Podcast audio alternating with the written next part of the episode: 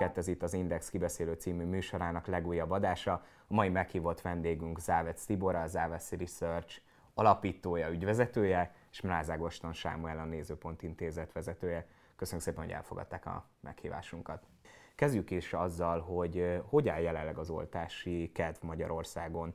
Ugye néhány nappal ezelőtt Orbán Viktor miniszterelnök arról beszélt, hogy 6 millió beoltottra számítanak, vagy hát hogy a következő enyhítések 6 milliónál következnek. Jelenlegi adatok vannak-e arra vonatkozólag, hogy összejöhet a kormánynak ez az ambiciózus terve? Hát a kutatások azt mutatják, hogy ez a szint összejöhet, tehát hogyha az akaratot nézzük az embereknek a szándékait, akkor ez egyértelműen megvan.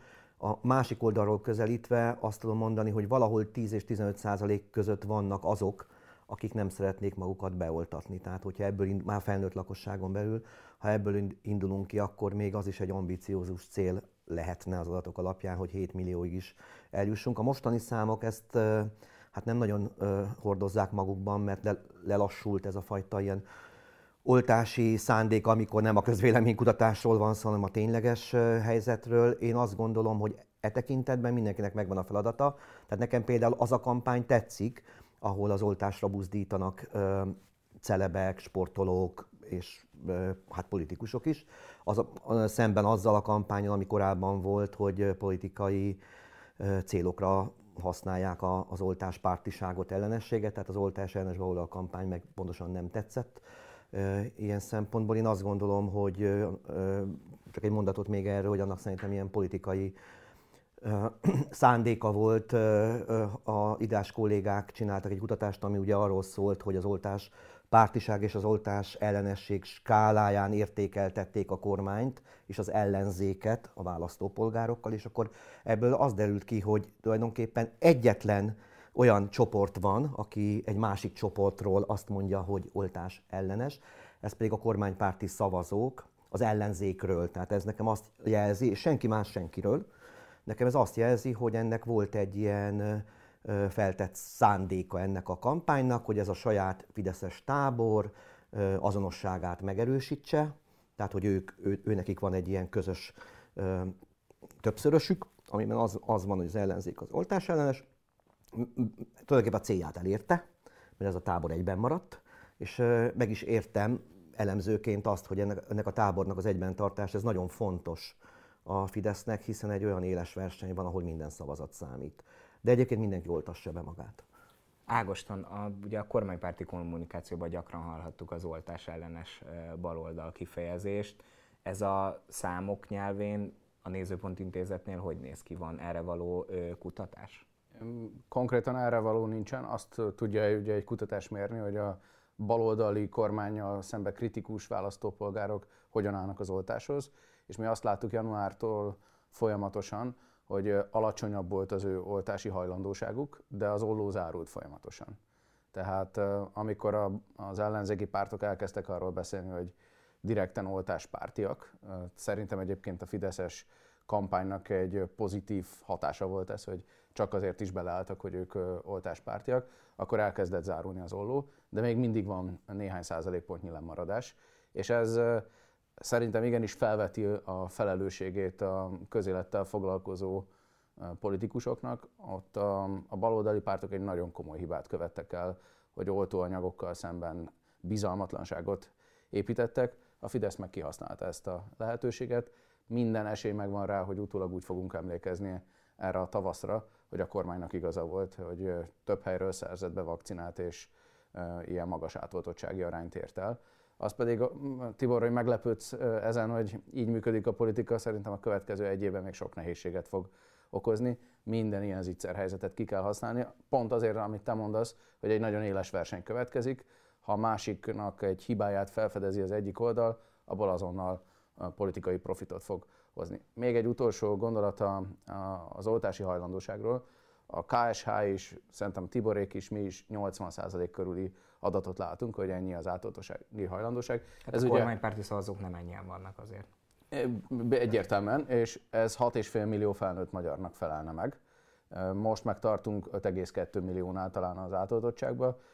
Talán reális, hogy valamikor nyáron elérjük a 6 milliót, de láthatóan lassan haladunk És itt őszintén a kutatásokkal szemben egy óvatosságot meg kell fogalmazni.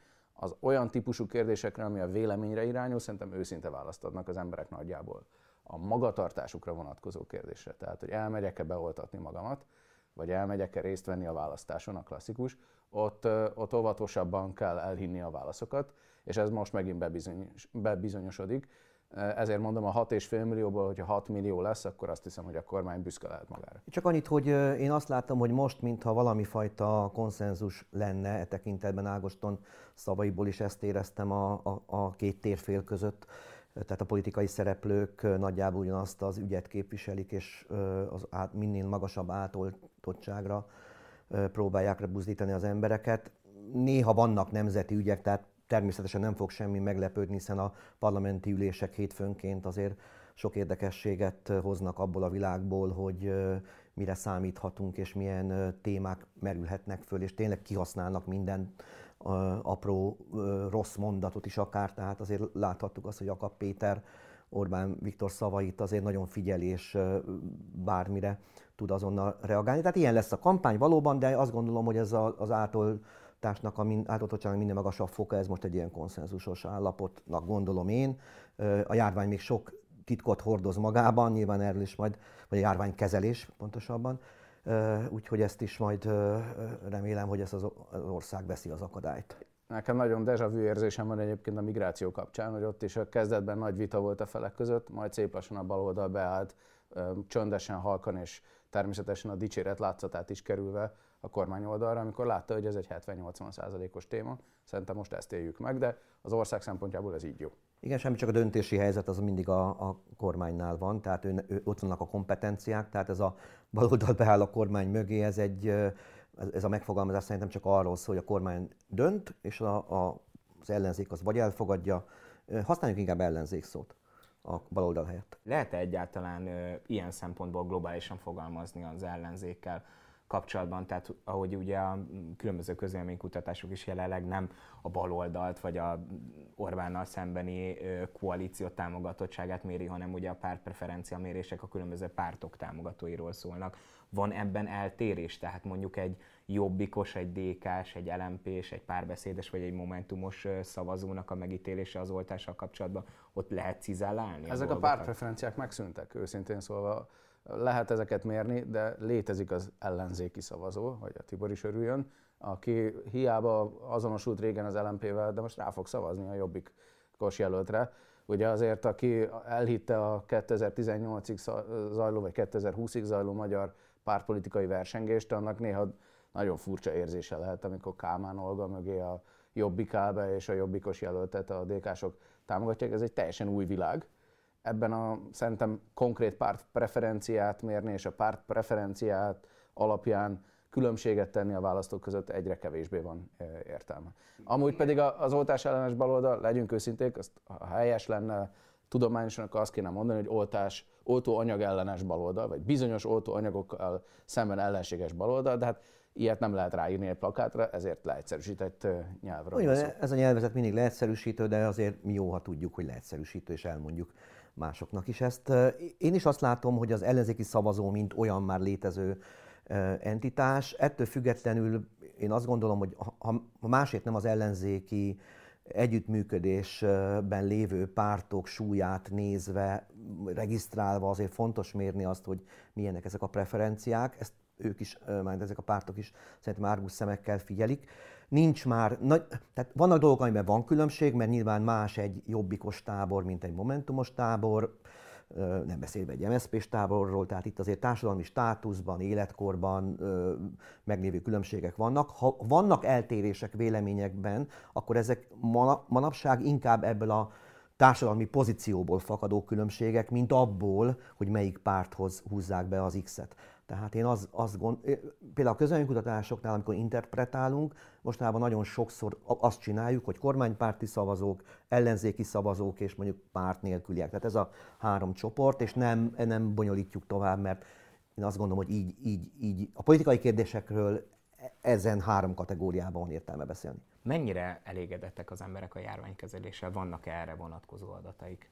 Hát ugye mi nemrég publikáltuk, tehát talán némi forra rendelkezem. Mi azt láttuk, hogy 62%-a mondta azt a felnőtt lakosságnak, hogy a általánosságban a járványkezeléssel elégedett, ami egyébként a, az év elején az első kutatásunk is 62%-ot mutatott, és az első hullám alatt ennél magasabb volt, akkor a 70% fölötti számokat is láttunk, csak azóta, hogy nem szeretem ezt a kifejezést, de mégis hadd használjam, hogy átpolitizálódott a, az egész járványkezelésnek az értelmezése, kampányok épültek rá, ezért a kormányal amúgy nem szimpatizáló körében csökkent ennek a támogatottsága, de most a harmadik hullám végével a nyitásnak szerintem a, a élvezeti faktorával együtt visszatért ez a 62 és anélkül, hogy tudnám, én azt sejtem, hogy ez még akár emelkedhet is abban az esetben, ha nem jön be egy negyedik hullám, és a, a megelőlegezett bizalom és a sikerem felbuzdulott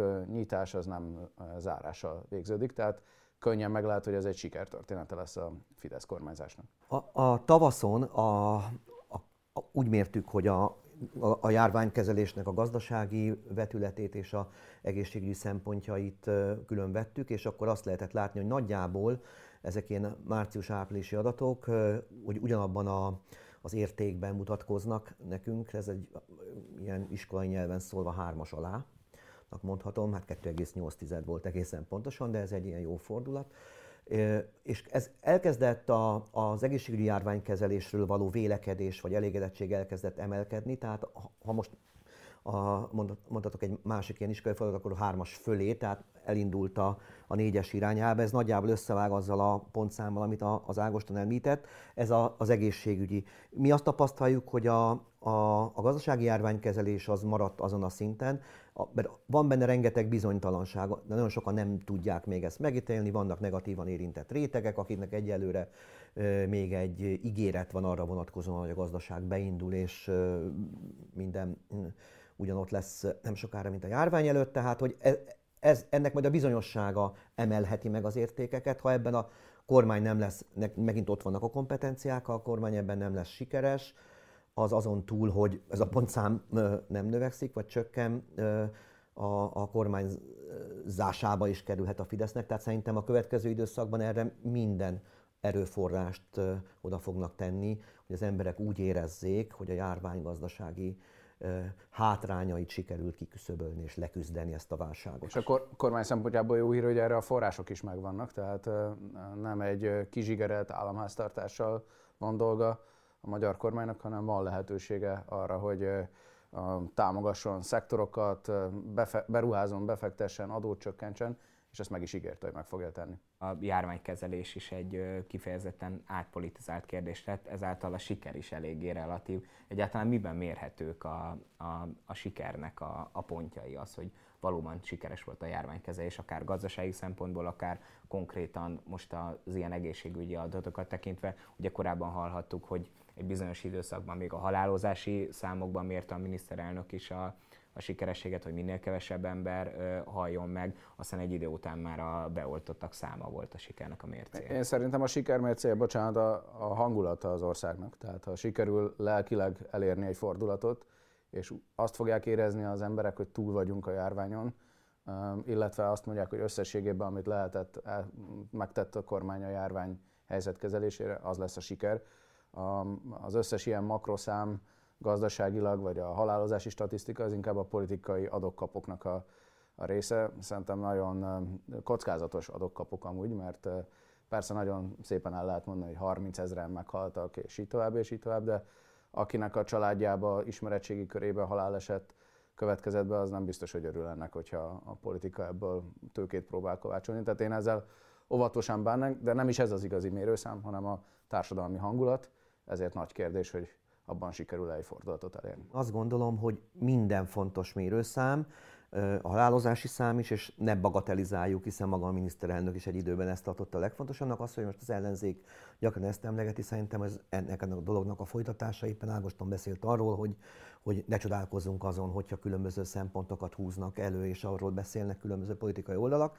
Tehát szerintem ebből a szempontból releváns, és lehet róla beszélni, de ugyanígy, ha már az egészségügyi részét nézzük, akkor valóban az átoltottság az egy másik ilyen fontos, az, hogy a, az elhalasztott műtéteket most már sikerül-e behozni és elvégezni. A gazdaság tekintetében a munkanélküliségnek a, a csökkenése, a foglalkoztatás növekedése, a szektorok megmentése, a, a, a fogyasztásnak a növekedése. Tehát sok-sok olyan szempont van, a hangulaton, ez mind együtt adja, vagy valahogy azt a közhangulatot, hogy nekünk közleménykutatóknak van egy mindent vívő kérdésünk, hogy ön szerint az országban jó irányba vagy rossz irányba mennek a dolgok, ezekkel az egyszerű szavakkal, ez nagyon jó lakmuszpapír.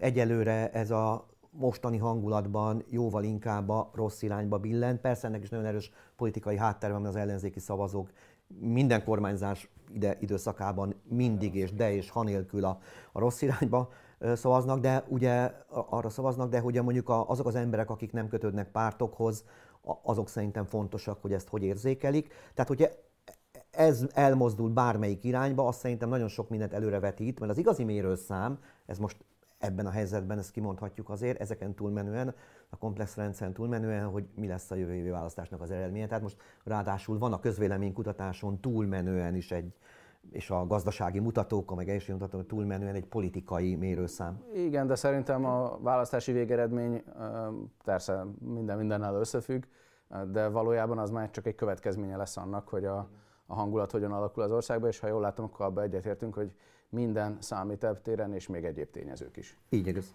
A közvéleménykutató intézetek adatai részben eltérnek egymástól, különböző százalékpontokat mutatnak, abban azért mégis egyfajta bizonyosság fedezhető fel, hogy az elmúlt tíz évhez képest mindenképpen a legszorosabb választásra számíthatunk a jövő évben, mert fejfej mellett áll mindenképp a két nagy tábor.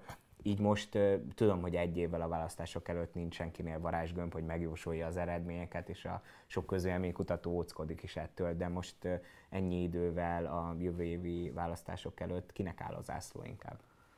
Hát különböző, ugye épp ezt akartam mondani, hogy egész éjjel számoltam és elhoztam az eredményt, de hát nem így van, szóval mérjük az aktuális helyzetet, van egy ellenzéki együttműködési állapot, ami nagyon más, mint fél évvel ezelőtt volt. Ezek a pártok összetalálkoztak, kitaláltak közös dolgokat, egyre inkább beszéltünk róla, már nem a saját párt érdeküket nézik. Persze az előválasztás az részben arról is szól, de hanem vannak közös fellépéseik, kialakul majd a közös program, lesz közös miniszterelnök, és így tovább. Tehát, hogy egy egészen más helyzetben van és összeérési fázisban, mint mondjuk fél évvel ezelőtt. Szerintem ennek a végkifejlete lesz majd egy ö, olyan helyzet, amikor már úgy jobban tudunk arról beszélni, most még azért közszurkálás ez nagyon, hogy ezek az erőviszonyok hogyan változhatnak, és az mi befolyásolja. Tehát, hogyha október-novemberben az ellenzéknek meg lesz a miniszterelnöke, hogyha lesz programja, azon a programon látszik vagy nem látszik, gondolom látszani fog, hogy egy nagyon másik Magyarországot gondolnak, rengeteg téma van, amiben ezt lehet tenni, jogállamiság Európai Unióhoz való viszonya, kelethez való viszony, amit ugye a kormány most nagyon kinyitott, és ez nem tudni, hogy ez jó, nem jó, az eladósodás mértékéről lehet beszélni. Szóval rengeteg ilyet tudunk mondani, majd akkor is, tehát szerintem később lehet erről beszélni. Most azt látjuk, hogy amit mi mérünk, az egy listás szavazásnak az adatai, tehát abban van egy fejfej melletti versengés, azt még nagyon nem tudjuk prognosztizálni, mert ugye régi választási eredmények állnak csak rendelkezésünkre, és talán mostani közvéleménykutatások az előválasztási esélyekről, de azt, hogy az egyéni választókerületekben, a 106 választókerületben hogy lesz, nyilván ki tudunk pipálni 60-70-et, hogy nagyjából megmondani, hogy az merre húz, nem lesz nagy meglepetés, hogy a 13. kerület bázisú budapesti választókerület feltétlenül az ellenzéké lesz, és mondjuk a csornai választókerület a minden bizonyal a Fideszé lesz, tehát ezt a kockázatot most megteszem, de azért egy 30-40 van, ahol nagyon sok minden változhat, és nagyon pici múlhat a, a majd a mandátumnak a sorsa. Ezt nem tudjuk. Kélezett, szoros verseny, kemény kampányjal, én azt gondolom, most ennyit lehet nagyjából látni. Csatatér államok, mint Amerikában? Vannak ilyenek egyértelmű, tehát ebben sem fogunk összeveszni. Szerintem azt lehet kijelenteni, hogy ha most vasárnap lennének a választások, akkor a Fidesz nyerne. Pont azért, amit a Tibor mond, mert nagyjából a listás eredmények közel vannak egymáshoz, hogyha az ellenzék kimaxolja is azt, ami lehetséges számára, és mindenkit, aki nem Fideszes összegyűjt, akkor is fejfej melletti eredmény van, viszont nagyon fontos a magyar választási rendszer szempontjából, hogy mennyire koncentráltak a szavazótáborok. Éppen azért, mert 106 választókerületben kell ugye győzni, hogyha Budapesten koncentráltan ellenzéki a hangulat, abból nem következik, hogy a 100 választókerületből elegendő tud megszerezni a baloldal, hadd legyen szinonima ez a kettő. És ami még nagyon fontos, és ehhez már választási szakértőnek kell lenni, hogy ismerje az ember, hogy a háttérben hogyan számolja a mandátumokat a választási rendszer. Ugye nincs elvesző szavazat, és nagyon fontos nem csak a választókerületben a győzelem, hanem a leadott szavazatoknak a száma is. Még azokban a választókerületekben is, ahol az egyik-másik oldal vereséget szenved, azok a szavazatok mind felszállnak a kompenzációs listára. Töredékszavazatok világa pozitív és ne, ö, töredékszavazatok, megmaradt szavazatok. Szóval nagyon bonyolult a rendszer. Én azt tudom mondani, tehát, hogy most nyerne a Fidesz, hogy mit hoz a következő tíz hónap, azt nem tudjuk pontosan, de amit te mondtál, Tibor, az inkább a, az ellenzéknek kedvező értelmezés, hogy, hogy a kormány számára kellemetlen témák uralják a napirendet. Ha Gyurcsány Ferencről fogunk beszélni, az, arról meg tudjuk, hogy a baloldalt megosztó téma, mert a magyarok 80%-a nem szeretné, ha ő fontos szereplő lenne a, a közéletben, és ez azt jelenti, hogy a baloldali ellenzéki tábornak is a fele hasonlóan vélekedik róla, tehát ez egy kellemetlenségi faktor tud lenni, ami visszatart. Már pedig ebben a két párt rendszerben, ami kialakult ma Magyarországon, ebben mindenkinek minden szavazóját, az úgynevezett perem szavazóit is el kell érnie. Most a előválasztás kapcsán a baloldal a törzszavazóihoz beszél, mondjuk a pedofil ellenes törvényel a Fidesz a törzszavazóihoz beszél. Ez nagyon fontos politikai munka, de ezen túl a gyűrű és a perem szavazókat is el kell érni, hogy a lehető legnagyobb szavazótáborot legyen majd a urnáknál, és ez az, amit, ami kapcsán én nagyon szkeptikus vagyok, hogy Gyurcsány Ferenc személyével el tudja érni a baloldal a perem szavazóit. Egy dolgot szeretnék csak ezt mondani, hogy még úgy tudnám megfogalmazni azt, hogy mi a, mi, mi a célja a két politikai oldalnak. Szerintem a, a Fidesz esetében, mivel egy nagyon régóta egyben lévő ö, Orbán Viktorhoz kötődő, masszív, elkötelezett szavazótáborról van szó. Ott az elsődleges cél az, hogy ezt a szavazótábort úgy, ahogy van, egyben tartsa, ez nagyon sokat ér.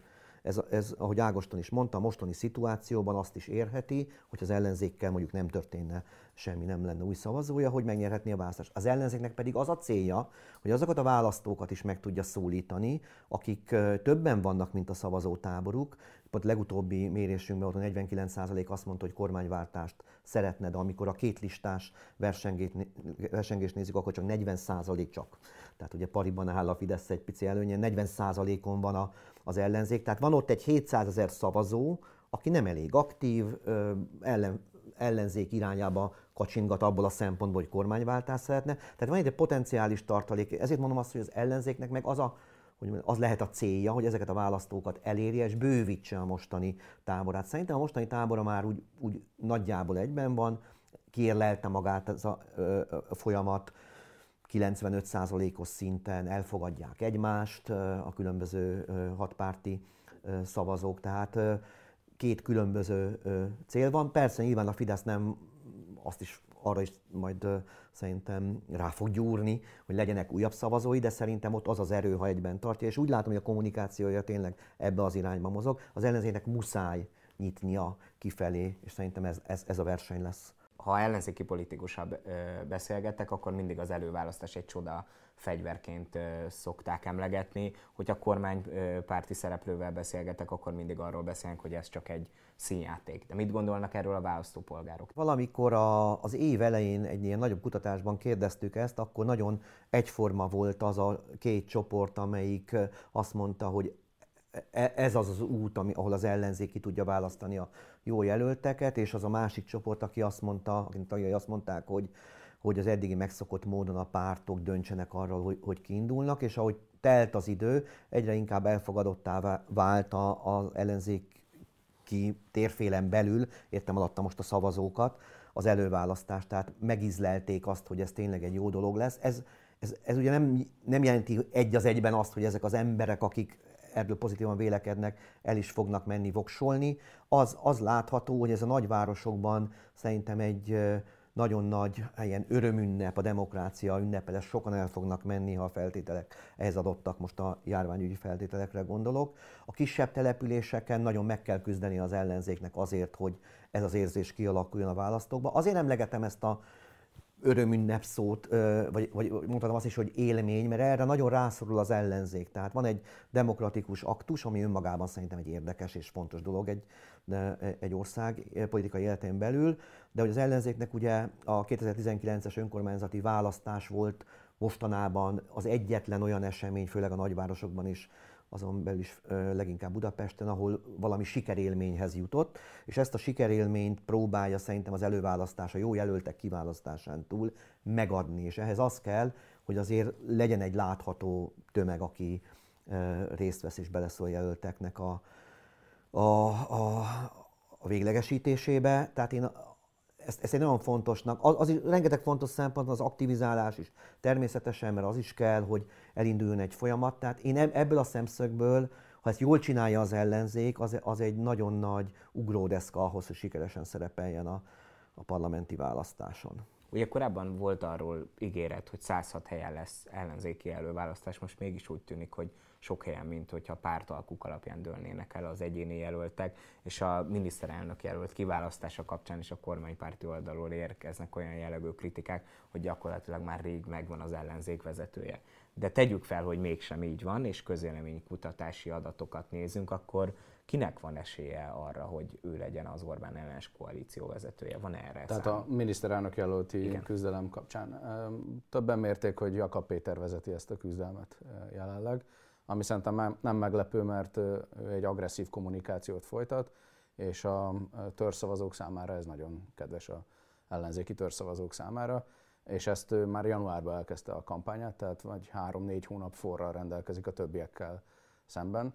Talán bizony ezért is hozta előre Dobrev Klára és Karácsony Gergely a bejelentését, amit valamikor augusztusra ígértek, mert látták, hogy Jakab Péter szárnyal a, a saját szavazóikat is meg tudja szólítani, tehát azért abban már bocsánat, de van egy diszkrét báj, amikor a DK elkötelezett szavazói a Jobbik elnökével jobban szimpatizálnak, mint Dobrev Klárával.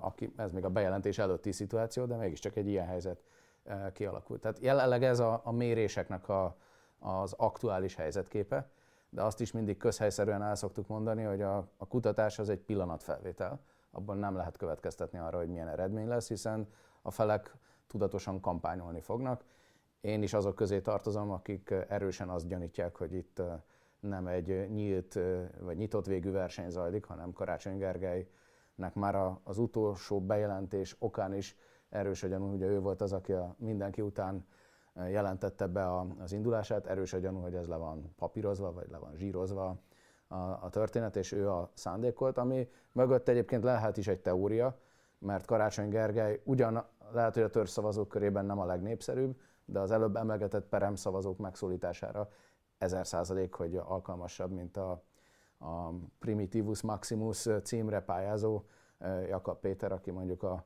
magyar parlamentarizmus fényes lapjaira talán nem fog bekerülni a teljesítményével, szóval elképzelhetetlenek tartom, hogy Jakab Péter meg tudjon szólítani peremszavazókat. Karácsony Gergelynek erre lehet esélye. Azért egy választási stratéga úgy kell, hogy gondolkodjon, hogy olyan jelöltet kell választani, aki erre képes. Egyébként Dobrev Klárával kapcsolatban is van egy ilyen szkepszisem, hogy ő sem képes erre. Ezért gondolom, hogy ez egy, ez egy egy csatornás dolog, de tegyük hozzá, hogy ebbe belebukhat Karácsony Gergely, mert azért a kampánystartja az finoman szólva is szuboptimális volt, tehát a, nem az üzeneteiről beszéltünk két hete, vagy amióta bejelentette az indulási szándékát, hanem ugye a idegen nyelv tudásáról és az egyetemi karrierének a bizonytalanságáról, tehát nincs a sehol megírva, hogyha valakinek ilyen szándéka van, és a feje fölött megszületett egy döntés, hogy neki kell csinálni azt, hogy aztán ő is lesz valóban, és tudja tartani a, a, a kampányát, és nem bukik bele idő előtt. Szerintem most van a tiszta lap, tehát ugye Pálinkás József is bejelentkezett, és innentől kezdve legjobb tudásunk szerint... 20 éve a Fidesz alelnök akar lenni De végleges, de csak ebben szempontból hogy végleges az a lista, akik megméretetik magukat az, az előválasztáson, amennyiben ugye az aláírásokat, vagy a támogatásokat össze tudják szedni. Én a, tehát azt gondolom, hogy Ágoston által elmondottak azok nyilván ilyen elemzői szempontból érdekesek és izgalmasak, de az előválasztásnak azért van még egy fontos dolga, hogy előválasztás lesz, és ott részt vesznek ellenzéki szavazók.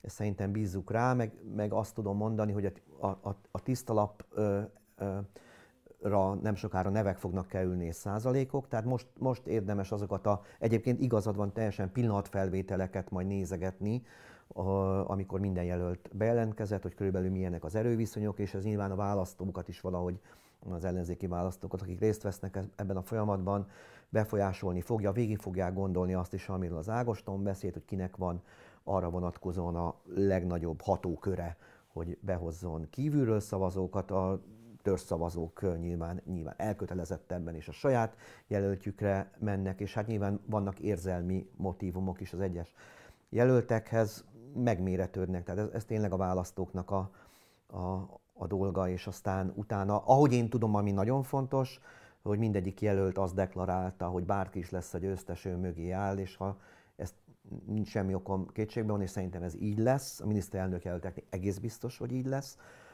ez egy nagyon fontos üzenete lesz szerintem azoknak a választó polgároknak, akik a, le akarják váltani a kormányt, és ott indul majd az igazi csata minden jelenlegi közelmi kutatás azt mutatja, vagy legalábbis az én általam ismert közelmi kutatások mindenképpen, hogy sem a mi hazánk, sem a kétfarkú kutyapárt jelenleg a parlamenti bejutási küszöb alatt áll. Mégis ezek a szereplők lehetnek fontosak, felértékelődhet az ő indulásuk a 2022-es végeredmény kapcsán? Lehet bármelyikőjük akár egy potenciális koalíciós partner egyik vagy másik oldal számára, ha megugorják a parlamenti bejutási küszöböt, ha nem ugorják meg a parlamenti bejutási küszöböt, akkor pedig vehetnek el fontos százalékokat, ami a végén aztán mégis a végeredményt fogja befolyásolni. Azt gondolom, hogy országosan nem. Tehát én a mostani adatokból azt látom, hogy ez a két párt nem fogja tudni megugorni az 5%-ot. Persze nem írom le őket, és mérjük is őket. Tehát itt közlöm, hogy amikor a két listát mérjük, ez a két párt még külön ott szerepel, tehát lehet rájuk voksolni a közvéleménykutatásban.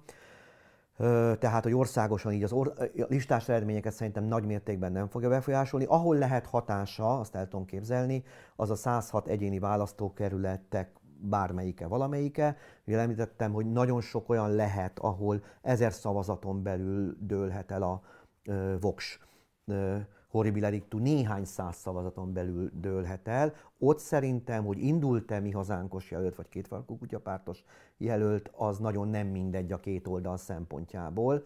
De így nem tudnám azt mondani, hogy, hogy bármelyik oldal a e két párt jelenlétével nyereséget hozhat magának, vagy veszteséget szenved el, mert ez egy bonyolultabb konstelláció annál, tehát lehet, hogy a mi hazánk az a Fidesztől elhoz szavazókat, lehet, hogy a két farkú kutyapárt elhoz szavazókat az ellenzéktől, de ezt sem állítom teljes bizonyossággal, mert ennél egy bonyolultabb, mert mind a két pártnak van, mind a két pártnak van, van valami közös. Az az, az hogy, hogy az, a, a, a, a fennálló politikai berendezkedés, vagy hogy mondjam, hatalmi konstelláció, inkább ezt mondom, hatalmi konstellációval állnak valahogy szembe. Tehát egyiket sem igazán akarják, azért jöttek létre. Ez a kommunikációknak lényeg, hogy sem Fidesz, sem az ellenzék. Tehát, hogy ebből adódóan lehet, lehet a politikai piacon vásárlójuk, de azt, hogy ez nagy mértékben meghatározná a, az erőviszonyokat és a választás kimenetét, azt nem gondolom, de oda kell figyelni az egyéni választókerületekre. A minden két pártrendszerben a harmadik erőkérdése napirendre kerül. Aki még emlékszik a 15 évvel ezelőtti világra, akkor az MDF volt ugye a harmadik erő, 19 éve a Centrumpárt próbálkozott ezzel, és 5%-ot az MDF át is lépte, a Centrumpárt megközelítette. Tehát szerintem fogunk ezekről a pártokról még sokat beszélni. Attól még, hogy a törzszavazó rétegük 1-2 százalékon áll a mi kutatásaink szerint is, és ez valóban egyértelműen az 5 százalék alatt van, kialakulhat egy olyan helyzet, hogy másodlagos preferenciában mégiscsak összegyűjtenek támogatókat. Mind a kettő előbb említett úgynevezett harmadik erő az utolsó célegyenesben gyűjtött szavazókat. Tehát én, én abszolút nem írnám le ezeket a pártokat, alakulhat úgy. A, jelenleg a mi hazánk annyira kellemetlen a Fidesz számára, mint szerintem a kétfarkú kutyapárt a baloldal szempontjából, de ha mondjuk a kétfarkú kutyapárt bemondja, hogy ő csak akkor működik együtt a baloldal, ha nincs Gyurcsány Ferenc, akkor lehet, hogy az előbb emlegetett a baloldalt is megosztó kérdés az számára kedvezővé válik. Meglátjuk, hogy kapnak elég figyelmet egyébként, mert a, ezek az oda sodródó szavazók akkor veszik észre ezeket a pártokat, hogyha beszélünk róluk, és ha megfeledkezünk és nem foglalkozunk velük, akkor az nem segíti az ő kampányukat. Závesz Tibornak és Mráz Ágoston Sámuelnek köszönjük szépen, hogy elfogadták a meghívásunkat. Köszönjük szépen, hogy megnézték ezt a videót, a jövő héten újra találkozunk. A viszontlátásra!